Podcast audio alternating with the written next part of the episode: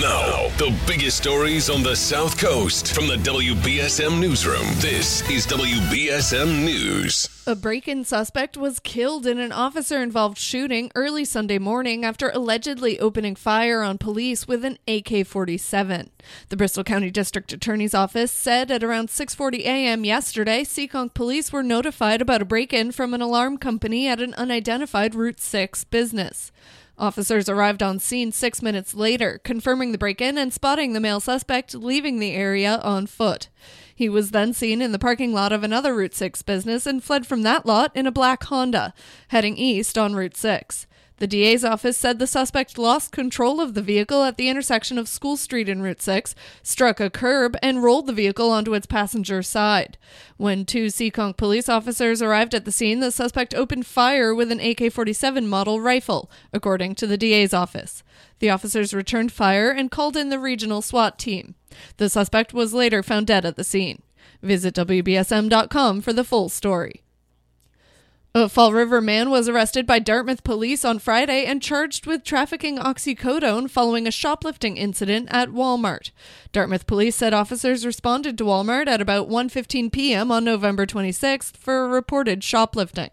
According to police, one officer saw one of the shoplifters, 35 year old Daniel Tavares of Fall River threw something behind some vending machines. A search behind the machines turned up several plastic bags containing suspected oxycodone tablets, police said. The total weight of the tablets was 25 grams.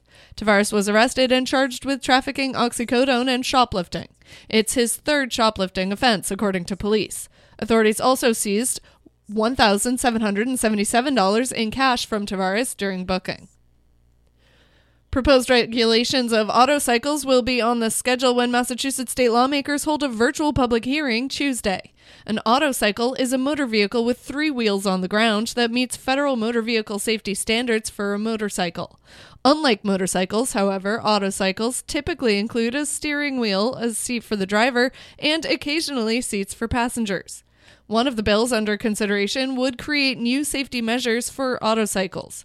Those include requiring the driver and passengers wear helmets, requiring autocycle manuf- manufacturers to equip the vehicles with safety belts, and barring children under age from riding in one.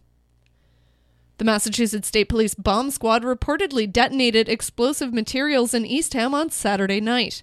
The Eastham Police Department says Dorian Firth was arrested after an altercation with an officer who was attempting to serve him a trespassing notice in the area of Town Center Plaza.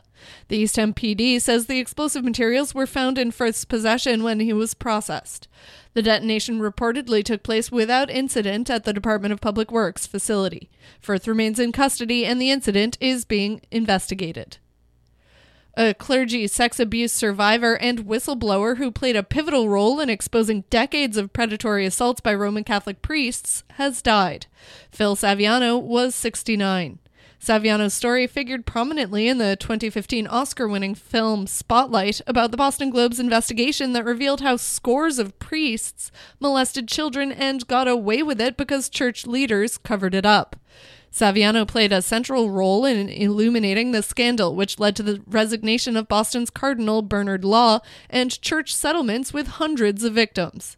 He was also an outspoken critic of the Vatican's reluctance to deal decisively with the fallout. In sports, it was a great Sunday for Boston teams as the Patriots defeated the Tennessee Titans 36 to 13 with both the Bruins and the Celtics also taking the win.